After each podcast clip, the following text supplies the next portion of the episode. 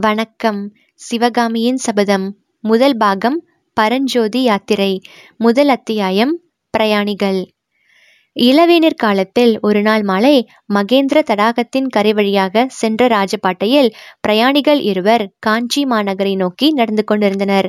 அவர்களில் ஒருவர் ஆறடி உயரத்துக்கு மேல் வளர்ந்திருந்த ஆஜானு பாகு காவி வஸ்திரம் தரித்த பௌத்த சந்நியாசி. கடுமையான தவவிரத அனுஷ்டாங்களினாலோ வேறு கடினமான காரியங்களில் ஈடுபட்டதனாலோ அந்த புத்த பிக்ஷுவின் தேகமானது வறண்டு கெட்டிப்பட்டு கடினமாய் இருந்தது. அவருடைய முகத்தோற்றமானது அன்பையோ பக்தியையோ உண்டாக்குவதா இல்லை. ஒருவித அச்சத்தை ஊட்டுவதா இருந்தது. இன்னொரு பிரயாணி கட்டமைந்த தேகமும் களை பொருந்திய முகமும் உடைய பதினெட்டு பிராயத்து இளம்பிள்ளை. பிரயாணிகள் இருவரும் வெகு தூரம் வழி நடந்து களைப்புற்றவர்களாக காணப்பட்டார்கள். தலைநகரம் இன்னும் எவ்வளவு தூரம் இருக்கிறது? என்று வாலிபன் கேட்டான். அதோ என்று சந்நியாசி சுட்டிக்காட்டிய திக்கில் அடர்ந்த மரங்களுக்கு இடையிடையே மாட மாளிகைகளின் விமானங்கள் காணப்பட்டன. இளம் பிரயாணி சற்று நேரம் அந்த காட்சியை உற்று நோக்கி கொண்டிருந்தான். பின்னர் புத்த பிக்ஷுவை பார்த்து இங்கிருந்து ஒரு நாழிகை தூரம் இருக்குமா? என்று கேட்டான். அவ்வளவுதான் இருக்கும். அப்படியானால் நான் சற்று உட்கார்ந்து விட்டு வருகிறேன். அவசரமானால் தாங்கள் முன்னால் போகலாம். என்று சொல்லி வாலிபன் கையில் இருந்த மூட்டையையும் தடியையும் பாதை ஓரமாக கீழே வைத்துவிட்டு ஏரியை பார்த்து கொண்டு உட்கார்ந்தான். சந்நியாசியும் அவன் அருகில் மேற்கு திசையை பார்த்து கொண்டு அமர்ந்தார். மேல்வானத்தின் அடிப்புறத்தில் தங்க நிறமான ஞாயிறு திருமாலின் சக்கராயுதத்தைப் போல் தகதகவென்று சுழன்று கொண்டிருந்தது. அதன் செங்கிரணங்களினால் மேல்வானமெல்லாம் செக்கர் படர்ந்து பயங்கரமான போரில் இரத்த வெள்ளம் ஓடிய யுத்த களத்தை போல் காட்சியளித்தது. ஆங்காங்கே காணப்பட்ட சிறுமேக கூட்டங்கள் தீப்பிடித்து எரிவது போல் தோன்றின. சூரியன் அஸ்தமித்து கொண்டிருந்த திசையில் மகேந்திர தடாகத்தின் பளிங்கு போல தெளிந்த நீர் உருக்கிய பொன்னை போல் ஒளிர்ந்து கொண்டிருந்தது. ஆனால் மேற்கு திசையிலிருந்து சற்று திரும்பி அந்த விசாலமான ஏரியின் வடகரையை நோக்கினால் முற்றும் மாறான வேறொரு காட்சி காணப்பட்டது. அந்த கரையில் ஏரிக்கு காவலாக நின்ற சிறு குன்றுகளின் மாலை நேரத்து நெடிய நிழல் ஏரியின் மேல் விஸ்தாரமாக படர்ந்திருந்தபடியால் ஏரி நீர் அங்கே கருநீலம் பெற்று விளங்கிற்று. நிழல் படர்ந்த ஏரிக்கரை ஓரமாக சில இடங்களில் கண்ணை பறிக்கும் வெள்ளை நிறம் திட்டு திட்டாக திகழ்ந்தது. சிறிது கூர்ந்து கவனித்தால் அந்த இடங்களில் வெண் நாரைகள் ஒற்றை காலில் நின்று தவம் புரிகின்றன என்பதை அறிந்து கொள்ளலாம். சில சமயம் திடீரென்று ஒரு வெண்ணாரை கூட்டமானது ஜலக்கரையிலிருந்து கிளம்பி ஆகாசத்தில் மிதக்கத் தொடங்கும். ஆஹா அந்த காட்சியின் அழகை என்னவென்று சொல்வது? கீழே கருநிற தண்ணீர் பரப்பு மேலே கருநீல வானம் பின்னால் கரும் பசுமை நிறக்குன்றுகள்.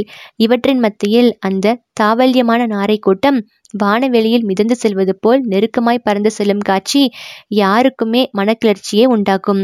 இறைவனுடைய லீலா வினோதங்களில் சிந்தை செலுத்தியவர்களுக்கோ மெய் மறந்து பரவசமாகி விடுவார்கள். இவற்றையெல்லாம் சற்று நேரம் மௌனமாக பார்த்து கொண்டிருந்த வாலிபன் தனக்குத்தானே பேசிக்கொள்வது போல் இந்த பிரம்மாண்டமான ஏரியை மகேந்திர தடாகம் என்று சொல்வது பொருத்தமில்லை. மகேந்திர சமுத்திரம் என்றுதான் இதை சொல்ல வேண்டும் என்றான் சன்னியாசி ஏரியை நோக்கிய வண்ணம். இந்த மகேந்திர தடாகத்தில் இப்போது தண்ணீர் குறைந்து போயிருக்கிறது. ஐப்பசி கார்த்திகையில் மழை பெய்து ஏரி நிரம்பி இருக்கும் போது பார்த்தையானால் பிரமித்து போவாய். அப்போது நிஜ சமுத்திரம் போலவே இருக்கும் என்று சொல்லிக்கொண்டே எழுந்தார். புறப்பட்டு விட்டீர்களா சுவாமி? என்றான் வாலிபன். ஆமாம் பரஞ்சோதி என்னோடு வருவதற்குத்தான் உனக்கு பிடிக்கவில்லை போலிருக்கிறதே? என்று சன்னியாசி கூறிவிட்டு நடக்கத் தொடங்கினார்.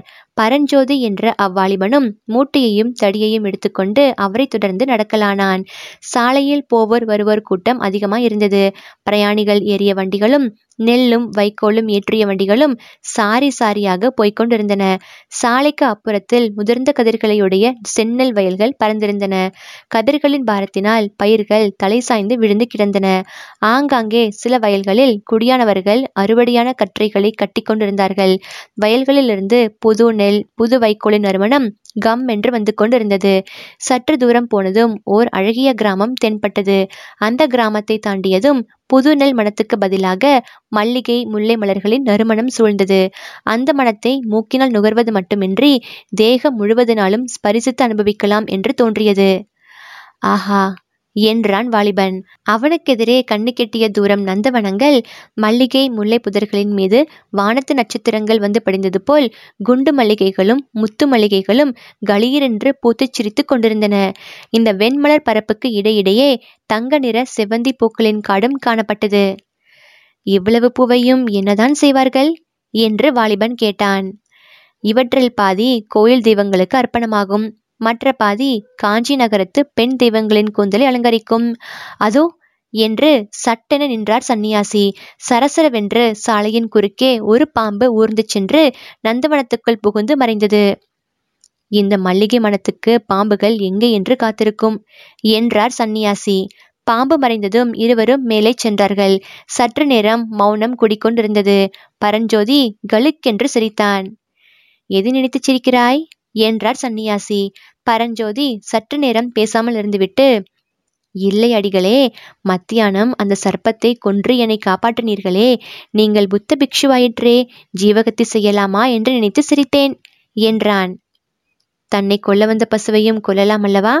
என்றார் புத்த பிக்ஷு. ஆனால் பாம்பு தங்களை கொல்ல வரவில்லையே என்னைத்தானே கொல்ல வந்தது? என்றான் பரஞ்சோதி ஏளனமான குரலில்.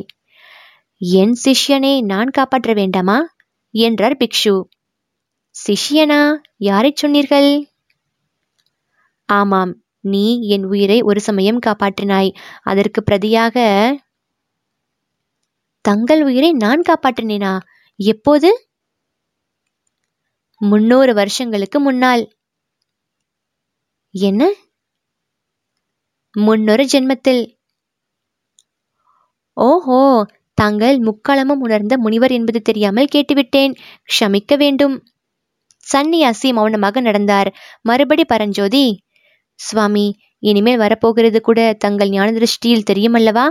என்று கேட்டான். வரப்போகிறது ஒன்றை சொல்லட்டுமா? சொல்லுங்கள். இந்த நாட்டுக்கு பெரிய யுத்தம் வரப்போகிறது. பெரிய யுத்தமா? ஆமாம். மகா பயங்கரமான யுத்தம் பாலாறு இரத்த ஆறாக ஓடப்போகிறது. மகேந்திர தடாகம் இரத்த தடாகம் ஆகப் போகிறது. ஐயோ பயமா இருக்கிறதே. போதும் அடிகளே. சற்று பொறுத்து மறுபடியும் பரஞ்சோதி நாட்டின் சமாச்சாரம் எனக்கு எதற்கு சுவாமி? என் விஷயமாக ஏதாவது தெரிந்தால் சொல்லுங்கள் என்றான். இன்று ராத்திரி உனக்கு ஒரு கஷ்டம் ஏற்பட போகிறது. சிவசிவா நல்ல வாக்காக ஏதாவது சொல்லக்கூடாதா? புத்த பகவானுடைய அருளால் அந்த கஷ்டம் நீங்கும். நான் சைவனாயிற்றே புத்தர் எனக்கு அருள் செய்வாரா? புத்தருடைய கருணை எல்லையற்றது. அதோ வருவது யார்? என்று கேட்டான் பரஞ்சோதி. மங்கிய மாலை வெளிச்சத்தில் ஓர் அபூர்வ உருவம் அவர்களுக்கெதிரே வந்து கொண்டிருந்தது தெரிந்தது. பார்த்தாலே தெரியவில்லையா? திகம்பர சமண முனிவர் வருகிறார் என்றார் புத்த பிக்ஷு. சமண முனிவர்கள் இன்னும் இங்கே இருக்கிறார்களா? என்று பரஞ்சோதி கேட்டான். முக்கால்வாசி பேர் பாண்டிய நாட்டுக்கு போய்விட்டார்கள். மற்றவர்களும் சீக்கிரம் போய்விடுவார்கள். சமண முனிவர் அருகில் வந்தார். அவர் புத்த பிக்ஷுவைப் போல் உயர்ந்து வளர்ந்தவர் அல்ல. கட்டையாயும் குட்டையாயும் இருந்தார். கௌபீனம் ஒன்றுதான் அவருடைய ஆடை. ஒரு கையில் உரிகட்டி தூக்கிய கமண்டலம் வைத்திருந்தார். இன்னொரு கையில் மயில் தொகை விசிறி. கக்கத்தில் சுருட்டிய சிறுப்பாய். அவர் அருகில் வந்ததும் புத்த பிக்ஷு புத்தம் சரணம் கச்சாமி என்றார். சமண முனிவர் அருகர்த்தால் போற்றி என்றார். இருட்டுகிற சமயத்தில் அடிகள் எங்கே பிரயாணமோ? என்று புத்த சந்நியாசி கேட்டார். அதற்கு சமணர் ஆஹா இந்த ருத்ர பூமியில் எனக்கு என்ன வேலை? தொண்டை மண்டலம்தான் சடையன் கூத்தாடும் சுடுகாடாகிவிட்டதே தெரியாதா? நான் பாண்டிய நாட்டுக்கு போகிறேன் என்றார். இன்றைக்கு முக்கியமாக ஏதாவது விசேஷம் உண்டோ? என்று புத்த பிக்ஷு கேட்க சமண முனிவர் உண்டு. விசேஷம் உண்டு. கோட்டை கதவுகளை அடைக்கப் போகிறார்களாம். என்று சொல்லிக்கொண்டே மேலே விரைந்து சென்றார். ஒரு காலத்தில் இந்த பல்லவ ராஜ்யத்தில் சமணர்கள் வைத்ததே சட்டமாய் இருந்தது. அவர்கள் கிழித்த கோடு தாண்டாமல் மகேந்திர சக்கரவர்த்தி நடந்து வந்தார். இப்போது? என்று கூறி புத்த பிக்ஷு நிறுத்தினார். இப்போது என்ன? என்று பரஞ்சோதி கேட்டான். இப்போது சைவ வைஷ்ணவர்களின் பாடு இந்த நாட்டில் கொண்டாட்டமாய் இருக்கிறது. ஓஹோ என்றான் பரஞ்சோதி. பிறகு ஏதோ கோட்டை கதவு சாத்துவதை பற்றி சமண முனிவர் சொன்னாரே அது என்ன? என்று கேட்டான். அதோ பார் என்றார் சந்நியாசி. சாலையில் அந்த சமயத்தில் ஒரு முடுக்கு திரும்பினார்கள். எதிரே காஞ்சி மாநகரின் தெற்கு கோட்டை வாசல் தெரிந்தது. கோட்டை வாசலின் பிரம்மாண்டமான கதவுகள் மூடியிருந்தன.